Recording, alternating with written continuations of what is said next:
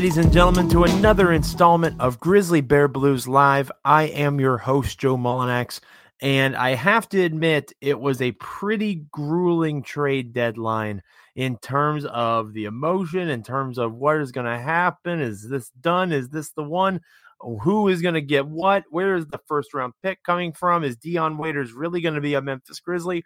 There's so many things to explore and emotions and thought processes. We're going to have fun, fun time with it on this 2020 trade deadline wrap up edition of Grizzly Bear Blues Live. Ways to get in touch with the podcast. You can follow us on Twitter at GBB Live. You can follow me on Twitter at Joe Mullinax. I am the site manager of SB Nation's GrizzlyBearBlues.com, covering the Memphis Grizzlies for SB Nation's team blog site family. Uh, you could follow the blog at SBN Grizzlies. And you could follow my co-host at Paca underscore Flocka. He's one of the great examples of awesome work being done over at grizzlybearblues.com during the trade deadline, the three days leading up to it. We have 15 posts over a three day stretch. And obviously, I can't do that by myself. It's it's because of uh, Parker and and the other great members of our staff that we covered the trade deadline so extensively over at GBB. Parker, how are you doing, sir? Shoot, after all that praise, how can I not be doing good? Thank you, Joe. I really appreciate it. You I meant every job. single word every single word. Um not not fabricated at all. You know you're a remarkable no just kidding. Um uh no you you guys did a great job. And you know i'm i'm very fortunate uh to be at the helm and, and kind of be acknowledged as the the front uh, i guess of the blog. But there there's definitely so much that goes on beyond just me. And it's part it's what really makes us uh in my opinion the very best place to get memphis grizzlies coverage uh, nobody covers the entire organization quite the same way that we do, and and I appreciate whoever, wherever you are, however you're checking out this podcast. Thanks for making us a part of your Memphis Grizzlies experience. So Parker, eh, the dust has settled. You know, everybody finally can kind of take a breath post Andre Iguodala. The goodbye to Jae Crowder and Solomon Hill. You know, you cover the team for us there in Memphis on the ground. So you've seen these guys multiple times. You've had a chance to make uh, relationships professionally to an extent uh, with them, even if it's just you know minimally, you know, listening intently as they answer a question or talking off the record once or twice. Um, you you have seen this team kind of grow and come together over the span of these 51 games that the Grizzlies have played. And now these last 31, they're going to look pretty different leading into the playoffs. Uh, uh, literally, three of their team, or four, excuse me, four members of that organization uh, of that on the court product for Memphis are no longer there. You know, Andre Iguodala was never really a part of it to begin with, but he was on the active ro- or he was on the roster at least.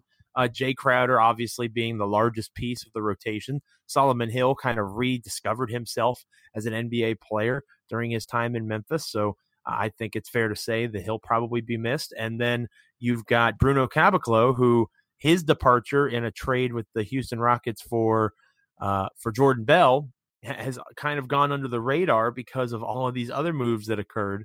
But I do think it's important to point out that, you know, Bruno has been a part of this organization for a while now, at least compared to other members of the roster. So, well, what's your initial takeaway uh, from saying goodbye to Jae and so and Solo and Bruno and Iguodala, who you didn't really say hello to to begin with? but then a hello to a Justice Winslow, who clearly was the the centerpiece of the main activity between the Grizzlies and the Miami Heat. Uh, obviously, Dion Waiters. There's discussion of him being bought out. He may never wear uh, Beale Street blue. You have uh, James Johnson, who was eventually turned into Gorgui Dieng with the Minnesota Timberwolves, which is a good backup center. You could argue maybe the, one of the best backup centers in the NBA. And then, of course, like we said, you have Jordan Bell, another big to to fill out the Memphis roster. What is your uh, or what are your initial takeaways from the events of the last day or so? Um, first, I I will start out by saying that um both Jae Crowder and Solomon Hill, I mean, as well as Bruno Caboclo, are going to be missed in the locker room. Um, I did a big feature on the culture of the Memphis Grizzlies a month ago, and I know Dillon Brooks and Ja Morant specifically said Jae Crowder and Solomon Hill have been huge in instilling a good culture within the system. And I even got to talk to Jae Crowder at Media Day about the idea of he's been able to be mentors to guys like Jaylen Brown, Jason. I don't know, he didn't have Jayson Tatum, but Jaylen Brown, Donovan Mitchell, and now John Morant and Jaren Jackson Jr.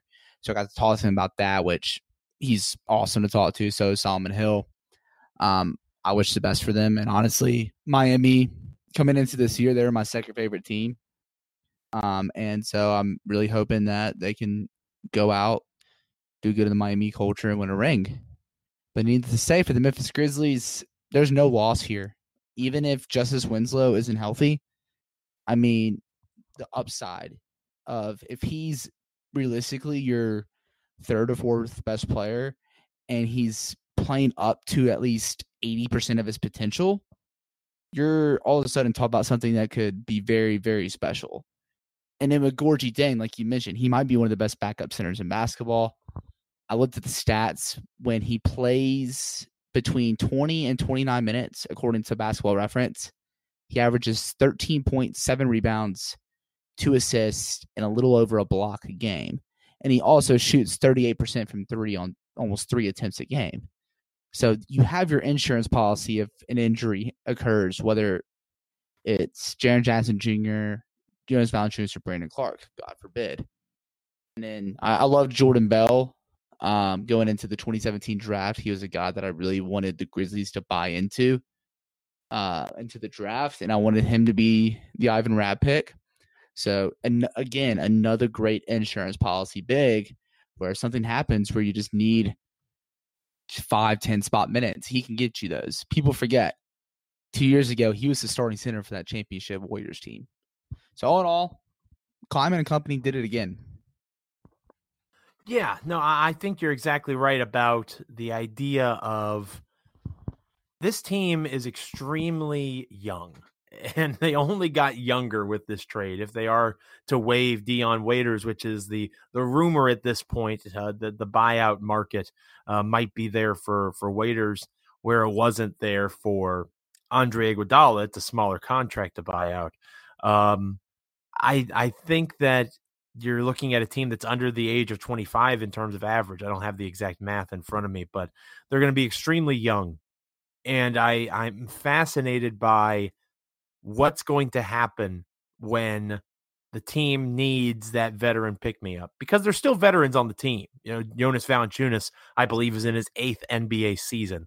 Uh, you have Kyle Anderson, who's in his fifth, I think, NBA season, or maybe even sixth. Uh, Tyus Jones I, is in his fourth or fifth NBA season. He's only 23 years old, but he's a veteran by NBA standards in terms of years logged in the association. So there's still a veteran presence on this team. And I do believe, and I know you and I have disagreed with this uh, at times, Parker. I think the significance of Jae Crowder in particular has been overblown a bit. And I don't mean that disrespectfully because I do think that there's value in the leadership characteristics that he displayed. He willingly showed that he wanted to be in Memphis for this rebuild before it became clear that they were going to be good. And I think that's something that sometimes we leave out when we talk about this topic. It's not like Jae Crowder conveniently said he wanted to be in Memphis when the Grizzlies got hot in December and January, especially January. Uh, it's not like he said, Oh, I want to be here now. He wanted to be here from the jump. And I think that's to his credit, his character, the way that he carries himself. He does deserve some of the of the love, so to speak, for Memphis being where it is in terms of being ahead of schedule in this rebuild. However, to make a basketball argument for Jae Crowder, at least at this point this season to me, is absurd. And that's exactly what Kevin Pelton did in his ESPN grades for the trade. Uh, he gave Miami an A uh, because they got more immediate help um, in his eyes. And he gave the Grizzlies a D and one of the reasons why was he said that they got worse because they lost Jae Crowder. And I mean, the Grizzlies are undefeated when Jae Crowder doesn't play in a game this season. Kyle Anderson at this stage is a superior basketball player. I would argue that, I mean, definitely true if Justice Winslow is healthy, which may not be until, you know, a month or two from now. But when Justice Winslow is healthy, he's better than Jae Crowder. Josh Jackson at times could be better than Jae Crowder. So I think that the idea of Jae Crowder is better than what he actually was for Memphis, at least on the court. And Solomon Hill, we have to remember, he has done so well just to prove that he's an actual NBA player again. Like when he came to Memphis, it was either him or Miles Plumlee that was going to get waived. So he earned a spot on an NBA roster, and he's proven that he probably should be a minimum veteran type of guy on a contender this coming summer, and that'd be good value for somebody trying to win a championship. Hill would be a good 11th or 12th man on any NBA team, probably for the right price. But to me, when you look at this deal and you see what the Grizzlies did, taking on more money going into this summer, not being as dominant in a free agent class that most folks don't think is very good to begin with. Uh, the highlighter or the highlights, like an Anthony Davis, pretty clearly going back to the Lakers. You know, Evan Fournier is one of the top five or 10 players in this draft or in this free agency class. Are you really going to throw 22 or 23 million dollars at Evan Fournier? That doesn't feel like a good use of your funds. So they decided to eat some cap space, take on a young, risky player in Justice Winslow. The risk is because of his health. I think that's important to point out and drive home. When Justice Winslow has been healthy, he's been extremely productive. He's done some pretty impressive things as a point forward type. And he physically, skill set wise, is a perfect fit with the Memphis Grizzlies. It's a home run if he's able to stay on the court, but I do think at this stage it's fair to question whether or not he's going to be able to do that. The good news is they don't need to find that out anytime soon. Uh, if if Justice Winslow didn't play a second this season, I wouldn't necessarily be concerned as long as he's healthy in the long term. This deal was about not 2 months from now when the Grizzlies could be playing the Lakers in the first round of the playoffs. This was about two years from now. Having a player like Justice Winslow on a good team contract, if they opt into the final year of his deal, looking to when the Grizzlies hope to be good again, and having a player the caliber of Justice Winslow alongside your stars, Jaren Jackson Jr. and John Morant. And if that is your measuring stick while not hurting yourself for long term financial viability, then you have to consider this a pretty big success. So I, I think this is a good trade, a very good trade for Memphis. I don't think anybody lost. I think Miami got exactly what they wanted, and the Grizzlies have as well. But I also think that we have to keep the perspective that instead of a draft pick, which obviously would have made this better, uh, the Grizzlies are taking a different type of calculated risk in a player that, when healthy, is probably the third or fourth best player on this team, which would be massive and better than anybody that the Grizzlies just sent out but it's questionable whether or not you'll see that guy, especially in these next couple of months.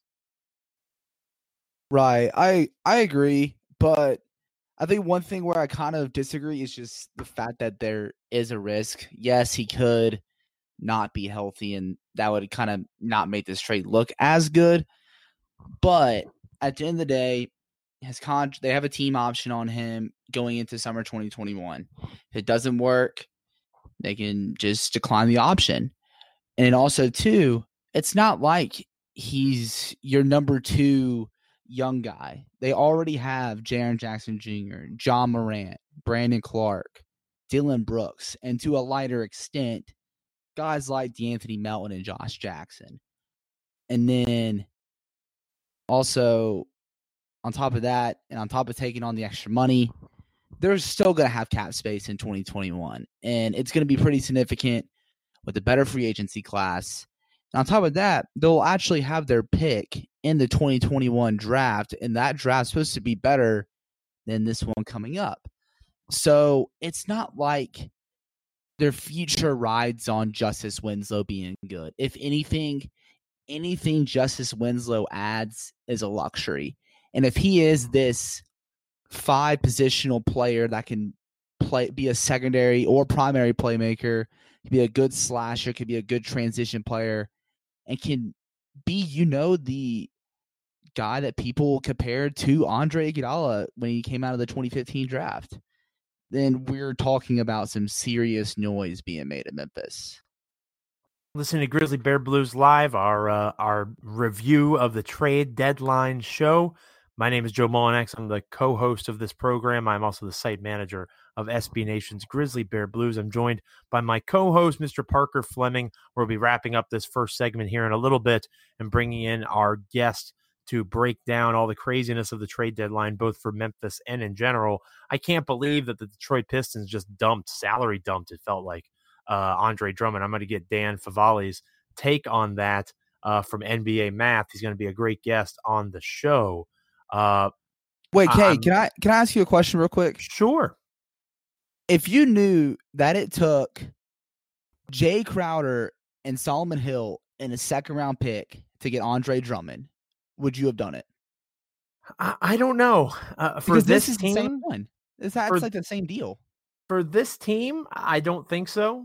I, I I'm not in that in no way, shape, or form. I think it's ridiculous that on that Drummond is worth more than that. Okay, uh, so I think it's crazy that that happened. Andre Drummond is in the prime of his career, is an excellent rebounder, an excellent scorer, but for the Grizzlies as they are, uh, I, I think that to have Drummond and Valanciunas feels a bit redundant. Uh, I think they're both pretty much the same player at this point in terms of what they can do. Uh, Drummond might be a little bit better defender. Valanciunas might be a little bit more polished on the perimeter offensively. Uh, you're probably splitting hairs there. To, to me, they're both kind of the same guy. I I can't believe they just dumped him. That that surprised me a lot. Uh, they, did not get the return that I thought they would. Uh, if Valanciunas was not with the Grizzlies, I would do that type of deal, absolutely. But like I said, I think Jonas uh, brings it brings it home for the Grizzlies these next couple of years at that center position. I'll I'll get out of this segment on this Parker. I'm curious as you look at the landscape now. Obviously, the Clippers, you could argue, get better. I guess. I mean, they they kind of forsake JaMychal Green again, and they go and they get Marcus Morris from the Knicks, and they have a chance to uh, improve their depth via trade there. Obviously, the main star, I guess you could argue, uh, being traded was D'Angelo Russell going to the Minnesota Timberwolves alongside his best friend for life now, Karl-Anthony Towns. Andrew Wiggins sent out to the Golden State Warriors, which is kind of surprising that the Warriors think they can save or salvage something from Andrew Wiggins. The NBA obviously looks different today than it did 24 or 48 hours ago. Do you still see Memphis in that hunt for the eight seed? I was asked this on the radio uh, on Thursday afternoon. Is Memphis the favorite for the eight seed? I haven't looked at statistical projection or excuse me projections. I know that they loved uh, the last time I checked the Pelicans. I know that the Grizzlies are three games up on teams like the Spurs and the Trailblazers right now, but that stuff is fluid. And obviously, all it takes is, you know, I think the Grizzlies have a stretch coming up where they play the Lakers, the Clippers, and the Rockets three nights in a row, or three games in five nights, or something like that. You know, all it takes is them going 0 and 3 over a span of one week for them to lose that positioning. And I think that's possible. So, do you still see the Grizzlies as a legitimate threat for that eight seed? Obviously, they're sitting there right now, but do you think that's something that's sustainable with 31 or so games remaining uh, for Memphis? Um, I'm just gonna go out on a limb and say, I'll, can I say like a say it with like a, a yes with a 55 percent confidence confidence interval? It's our show. I think you can say that. Okay, so for one, I want people to stop saying the New Orleans Pelicans. I don't care how easy their schedule is. They are 11 games below 500. I don't see that happening. Um, the only team I really see catching Memphis is Portland, just because Damian Lillard is a top 10 NBA player and he's gone nuclear over the past month. And then they're also s- supposed to get Jusuf Nurkic and possibly Zach Collins back. So that's the only team I can buy myself on. But if you think of it in the grand scheme of things, the Grizzlies did get better after this trade deadline. For one, like you pointed out earlier earlier in the show, they're six and zero without Jae Crowder, and then you're also taking those Crowder and Solomon Hill minutes, and that's probably close to forty minutes, and you're sprinkling in a little more for uh, for Kyle Anderson. You're gonna have some Justice Winslow minutes, but also too, you're feeding in some backup five minutes for Gorgui Dieng. And as we've seen, um, Taylor Jenkins likes running an 11 man rotation. So that also includes the minutes that might have gone to uh, Marko Guduric. Those are going to Josh Jackson. And I mean, I just think that this trade makes the Grizzlies a better team. They have a three game advantage. if anybody catches the Grizzlies, it's going to be the Portland Trailblazers. Obviously, the, the goal remains long term, long term focus. And this trade screams that to me. You know, you could easily argue that the Grizzlies are worse right now. I don't know that I would agree with that, but I think it's an easy argument to make. You know, Justice Winslow is not going to play for Memphis for at least a week or two, you'd imagine at the earliest. Uh, it's probably going to be longer than that. Memphis has shown willingness to be cautious with injury, I, I'm fairly sure that they're going to be patient and step back and let Winslow get seen by their doctors and medical staff and and and get their own vibe on how long it's going to take for that to properly heal. The good news is for Grizzlies fans, there's precedent already with this staff and with this organization run by Jason Wexler and Zach Kleiman that they can do that successfully. You know, De'Anthony Melton had a back injury, and and they were patient with Melton, and obviously Melton is perfectly fine. So uh, I don't think the back injury is as concerning for me, at least, as maybe it is for others. Uh, but Gorgui Dieng is essentially the one guy that's going to come in and get those minutes, like you said. Uh, maybe take a couple the minutes that Solomon Hill was already getting. Obviously, Kyle Anderson will get those Jae Crowder minutes. Same thing with uh, with Josh Jackson. The interesting thing will be when Justice Winslow does come back, what it looks like because Dion Waiters doesn't figure to be in the long term plans for the Grizzlies. So watching Taylor Jenkins kind of navigate now the two of his security blankets, especially Jae Crowder, you could easily argue that Jae Crowder was a major security blanket uh, in terms of rotations, in terms of oh I don't know what to do, I'm just going to put in my veterans, I'm going to put in Solo, I'm going to put in Jae.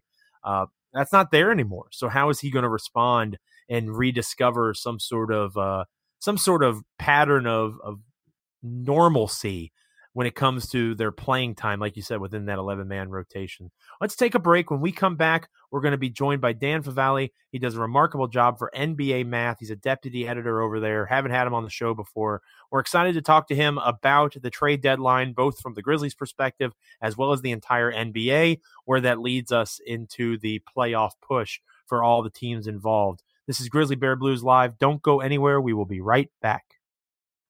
Welcome back, ladies and gentlemen, to Grizzly Bear Blues Live, the 2020 post trade deadline edition of Grizzly Bear Blues Live. Parker Fleming is still with me here on the show and joining us at this time. We're excited to have him on the podcast.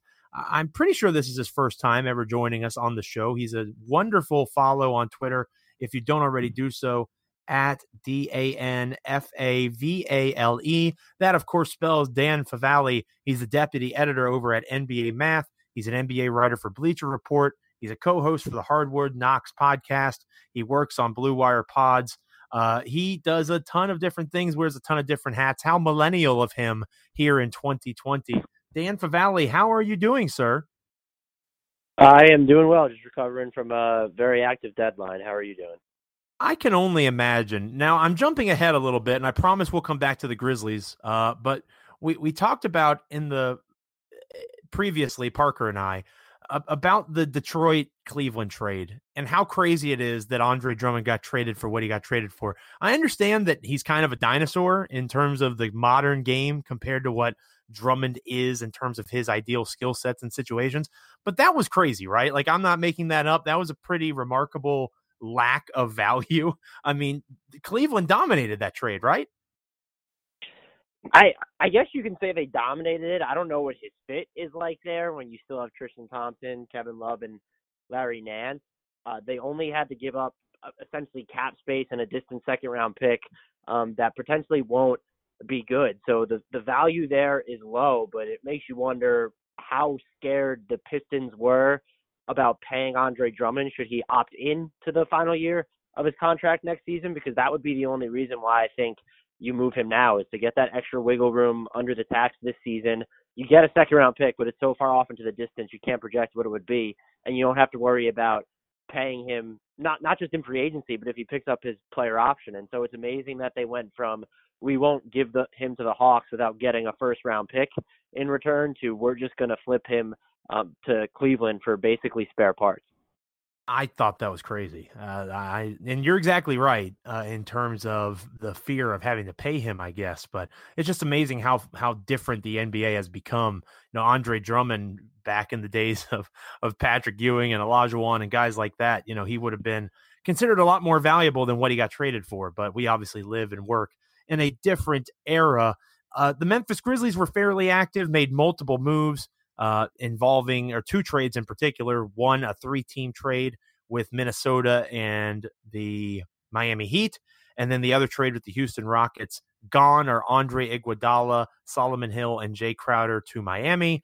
And obviously, uh, Jay, uh, excuse me, you also have Bruno Caboclo going to Houston. So those four guys are out. The four guys that are in are Justice Winslow, Dion Waiters. Technically, uh, Chris Haynes is reporting that they'll probably buy him out, or it's likely that they'll buy him out.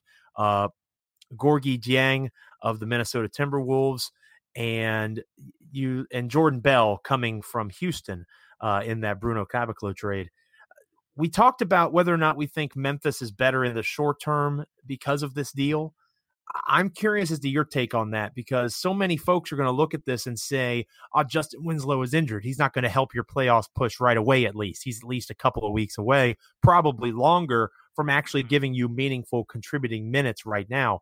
Uh, Gorgui Dieng is going to be a backup center in Memphis, the fourth big uh, behind Valanciunas, Jaren Jackson Jr., and Brandon Clarke. Dion Waiters, you're going to pay to not play basketball for you. Jordan Bell is, I guess, he's the fifth big. So, did, did Memphis get worse in the short term, in your opinion, or better uh, after the dealings of the last 24 or 36 hours? It's it, if you can guarantee me that Justice Winslow is going to play and play at a fairly high level when he gets back, I, I think you can make the case that they got better uh, the big thing on paper when you look at it, people are going to see Jae Crowder going out. I, I think as you get later in the season, maybe there are things that he could have done for you, but he's probably one of the most overrated players in the NBA at this point. Uh, he's considered a floor spacer, but he hasn't shot the ball well from three in about three seasons, and he's under 30% from beyond the arc this year. Uh, you have to survive these just inexplicable off the dribble heat checks, and that can really gum up your offense sometimes. He has he is he does seem strong enough to defend bigger players defensively, but I also don't think he's that reliable on that side of the ball. Uh, anyway, so if you get rid of him, I don't necessarily want to call him addition by subtraction, though you who watches the Grizzlies more can feel free to go that far, but I don't think the loss of him is going to end up being as huge as it might look to other people on paper who really are still riding his reputation from from when he was in Boston um, that I don't think it's going to be that big of a loss. And so there's a chance they're worse just because midseason shakeups can have that effect on a team. And if Justice Winslow isn't going to play this season or if he's not going to play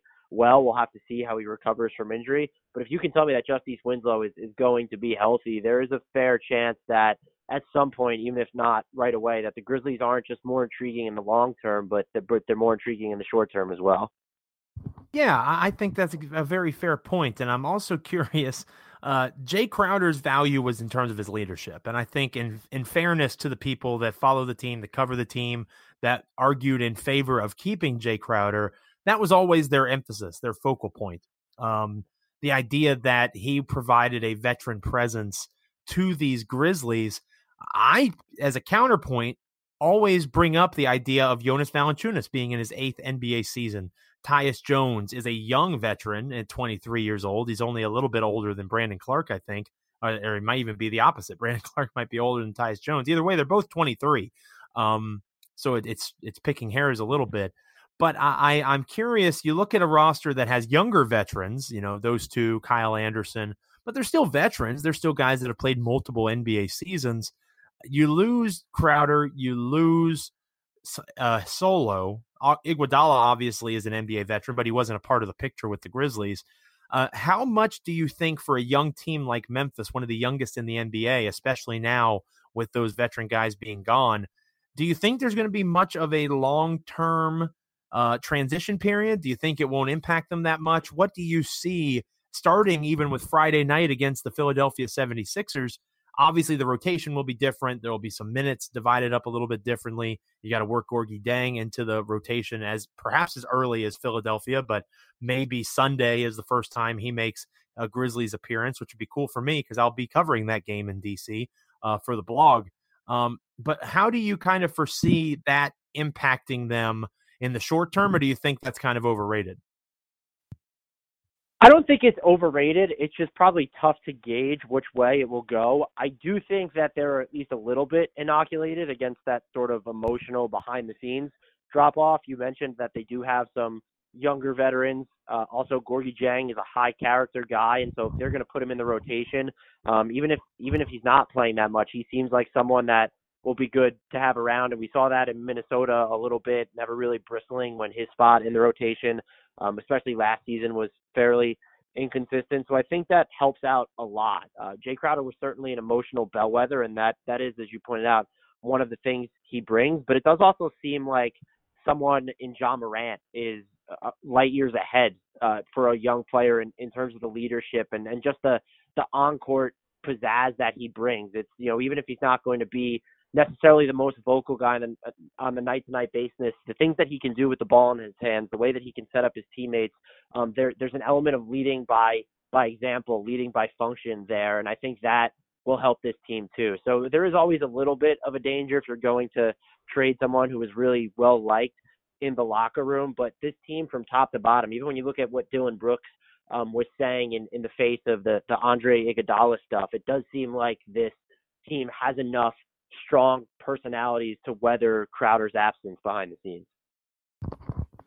Right. And so the big thing right now for most Grizzlies fans and local media is this playoff push. And with losing guys like Jae Crowder, Solomon Hill got the veteran guys that quote unquote built this culture, do you think it hurts their playoff chances? And if so, do you think these moves improve their playoff odds?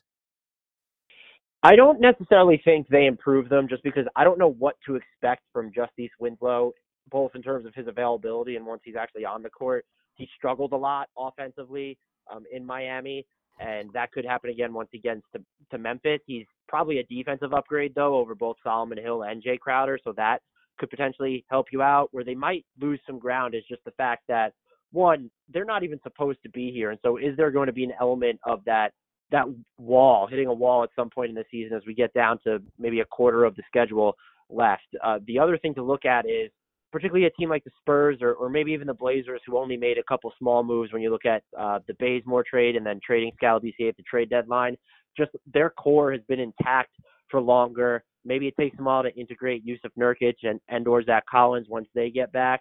Uh, but the fact that their nucleus has been together for so long, for the most part, helps them. And then you look at a team like the Spurs, where they're not undergoing a change, where you see two of their most played players being sent out in a trade, and then having to integrate a new piece in Justice Winslow. That could benefit San Antonio. And so that's where the danger is in terms of the, the short term drop off. I don't think it harms the Grizzlies as much as some people might be first inclined, but I do think it's kind of tough to say that that hey, when when you look at their remaining schedule, that this trade actually ended up increasing their playoff odds. Right, and we are with Dan Favale of NBA Math, and so I kind of wanted to ask you just a NBA wide question. Like, what do you think was the best move of the deadline? Oof, uh, that's a good question. I think when you look at just the, the deal being a no brainer, uh, that four team trade uh, between the Rockets, Hawks, Nuggets, and Timberwolves, that was one of those rare uh, three to four team trades where it seems like everyone really won. The the biggest hangups were um, did the Timberwolves sell a little too low on Robert Covington? But then you look at what um, Marcus Morris returned for the New York Knicks what the Grizzlies ended up getting for Andre Iguodala, and it makes you feel better about that return. And I think the D'Angelo Russell trade factors in to that as well. Getting a Juan Hernangomez and a Malik Beasley, two guys who are going to be free agents that you maybe have to pay. It makes a lot more sense when you know that you have Russell and, and Towns there, and that you just need to flesh out the roster around them. And then the Rockets just leaning into their small ball model. There there are still some questions there. They treated Robert Covington like the best player in that deal. Um, that's certainly up for debate with Clint Capela involved, but I do also think it's fair to say Rocco is more valuable to you in a playoff series than Clint Capela will be at this point. And so th- there are some questions about what they end up doing at the five moving forward, um, especially after also getting rid of, of Jordan Bell later on. But when you look at what every team gave up, uh, they all seem to accomplish something very clear without overpaying um, or underselling any of the assets that they gave up. And, and I think that's rare in these these wide team deals. Normally there are just these clear at least losers and and that deal just really didn't have that distinct loser. I think that's fair. Uh, and I really do look at this organization organizationally, right? Because obviously the Grizzlies are at a place where they're much more healthy organization wise, leadership wise than they've been in the past. It's always an interesting window into what a team sees themselves as buyers or sellers, contenders, or, you know, rebuilding. It's always fun to me to kind of see how it plays itself out.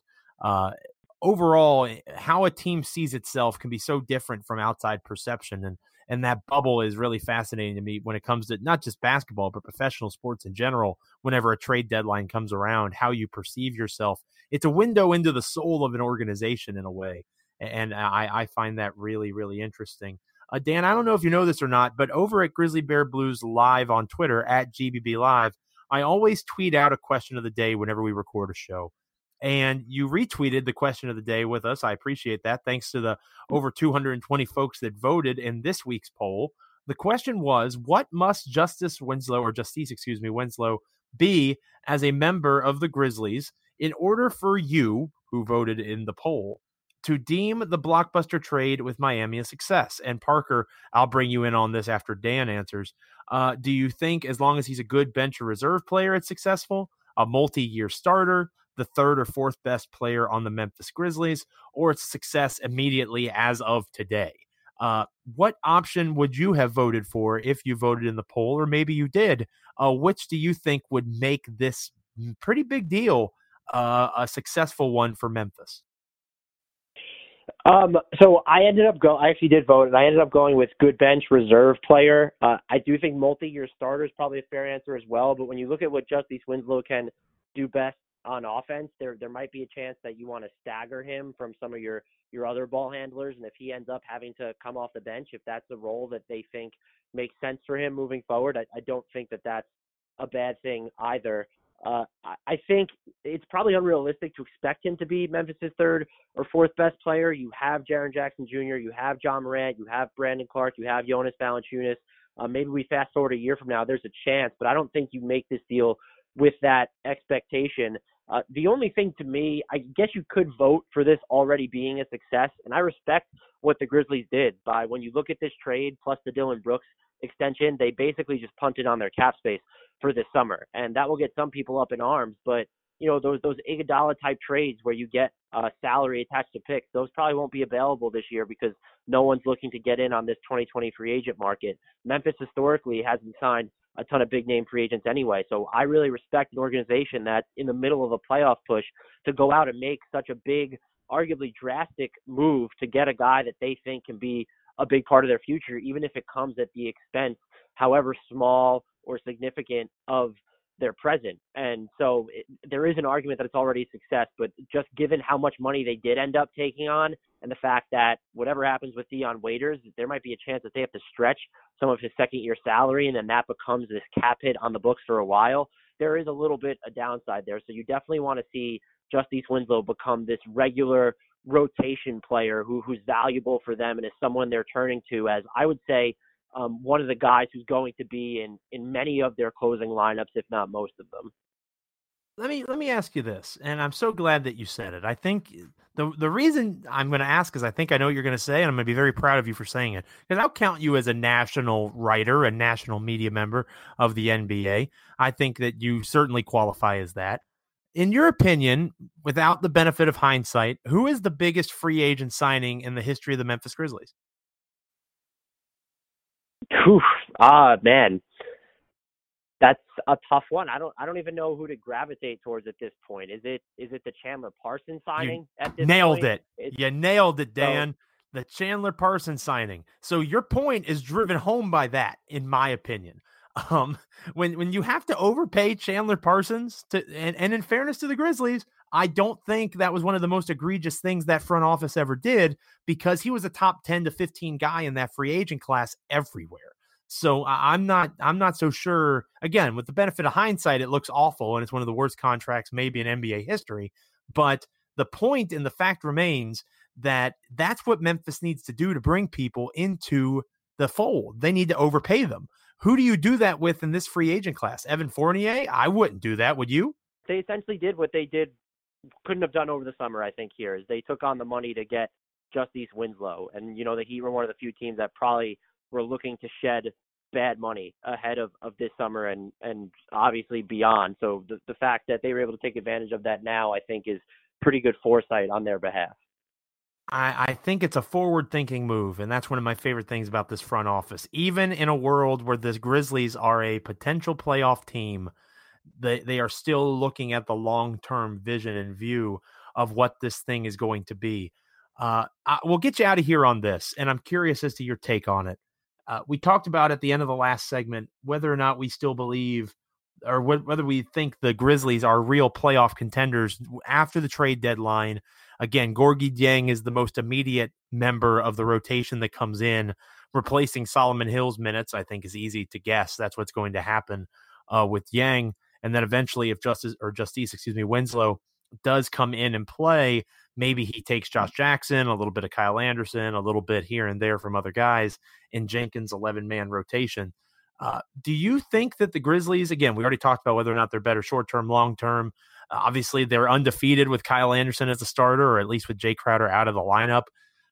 Do you see the Grizzlies being that eight seed in the Western Conference, or do you think over the next 30 games or so, a team like the Trailblazers, a team like the Spurs, who didn't really make any major moves, uh, a team like the Pelicans, who is the darling of everyone right now, and obviously has the easiest schedule remaining of all of these teams that we're listing, and that's partially why they are that darling. Uh, do you think Memphis is going to be able to hold on to that playoff spot, or do you think one of the other teams currently on the outside looking in is going to overtake them? I've gone back and forth. I mean, uh, Memphis has, I believe, last time I checked, the hardest remaining schedule in the league. Yes, and yes, it is to go through that after a shakeup, I, I do think that that's going to be difficult. Uh, I don't think the Pelicans are the most imminent threat. Yes, they have the easiest schedule, but when when you're so far behind in the loss column, six games, and it's not just the Grizzlies in front of you, it's, it's the Spurs and the Blazers, and Portland is just kind of the team that I'm watching because they're going to get Jusuf Nurkic back at some point. They should get Zach Collins back at some point. I think Trevor Ariza has been better for them than most people expected. Uh, Damian Lillard has been volcanic of late. Uh, they're kind of my pick to make the playoffs at this point. I, I think the Grizzlies end up holding on for longer than most people expect, and you know they've built a, a fairly sizable lead to be three games ahead um, right now. So I do think there's a strong chance they'll finish ninth. I don't expect them to drop lower than tenth, but I, I think I give the edge to the Blazers right now. I'm just sort of rolling with the infusion of talent they're going to get and the overall continuity of their roster. Make sure you're following him on Twitter at D A N F A V A L E. He's the deputy editor over at NBA Math at NBA underscore math. He's an NBA writer for Bleacher Report, a co host for the Hardwood Knocks podcast. He does an amazing job covering the NBA. Make sure you're giving him a follow and check out his work wherever he puts it out. Dan, thank you so much for your time. I appreciate it. Oh, no problem. Thank you guys for having me. Parker, let's get out of here on this. Let's get you out of here on this. Do you see this Grizzlies team going into the All Star break? Because we probably won't have another podcast of GBB Live before the break. Uh, do you see this team winning? How, what do you think they're going to do? Because they're going to play Philly, obviously Friday night. Gorgui Dieng probably won't be involved in that game. You have the Wizards on Sunday. I'll be covering that game for the blog because it's at at the Wizards in DC. So I'll be there. And then they play the Trailblazers, I believe, in the final game before the break on February 12th. How do you see it kind of shaking out over the next three games? You know, maybe you see Winslow coming out of the All Star break. Maybe I, that might be possible. I'm not sure, but uh, we'll get more details as, as the things kind of finalize in these next few days. Do you think that it's realistic for Memphis to have a winning record over these next three, or do you think one and two, zero oh and three how are the Grizzlies going to end this pre All Star break period of their schedule? Um, I'm going to go two and one. I do think Philly at home, this Philly on the road, despite the struggles that Philly's had since Joel Embiid's return from injury, they're still a tough opponent. I mean, they're f- starting five. Well, they don't have Josh Richardson, but they have Ben Simmons, Matisse Thybulle, Tobias Harris, Al Horford, Joel Embiid. That's gonna be difficult. Um, I I don't expect much out of that game. The Wizards, it's Bradley Beal and a bunch of G leaguers. They should win that game. Um, whoa, whoa, wanna... whoa, whoa, whoa, whoa, whoa! I'm gonna be there. Come on now, that's gonna be an interesting game. I'm gonna be there. Okay, I'll give you that, Joe. You're gonna be there, so it'll be interesting. Um, and then I'll have them winning against Portland. Because I do think Ja's gonna come out with this kind of like swagger because he's playing Dame Lillard, who's also not very good at defense. But also too, Jonas Valanciunas has shown out in big home game nights uh, over the past few weeks against people centers that people say are better with um um trying to they had Nikola Jokic and then this week he had Andre Drummond. He put up two 2010 double double games. And I think he could look to do the same thing against Hassan Whiteside. Yeah, it's going to be interesting to watch it play out. I have them going one and two. I hope two and one happens. That would be the the bright side there for sure. I think we probably disagree on the on the Trailblazers game. I think Memphis could drop that one the way Damian Lillard is playing. But you know, Ja Morant, to the credit of Ja, he kind of rises up in those moments. I think that'll be a fascinating matchup. Um, it's going to be really fun to watch. I'm really excited to cover the team. I haven't done it in a couple of years, so it's going to be great to to be there in DC and and watch this group live. The future is bright, and I think that that remains true coming out of the trade deadline, maybe even truer than it was going into the past uh, uh, the events, excuse me, of the past couple of days. Parker, thank you so much for being with me as always. Thank you so much to Dan, who was a great guest. And thanks to you for listening to the show wherever you're at. Thanks for being a part of Grizzly Bear Blues Live and checking out grizzlybearblues.com all through the trade deadline process. It was a very good run for us of success over at the blog and and it's uh it's because of folks like you that are checking out the podcast network, that are subscribing, that are making us a part of your daily Grizzlies experience. So thanks to you, wherever you are, for making GBB a part of your Memphis Grizzlies day. For Parker, for Dan, I am Joe Mullinax. Grind forth, Grizz Nation. This is Grizzly Bear Blues Live.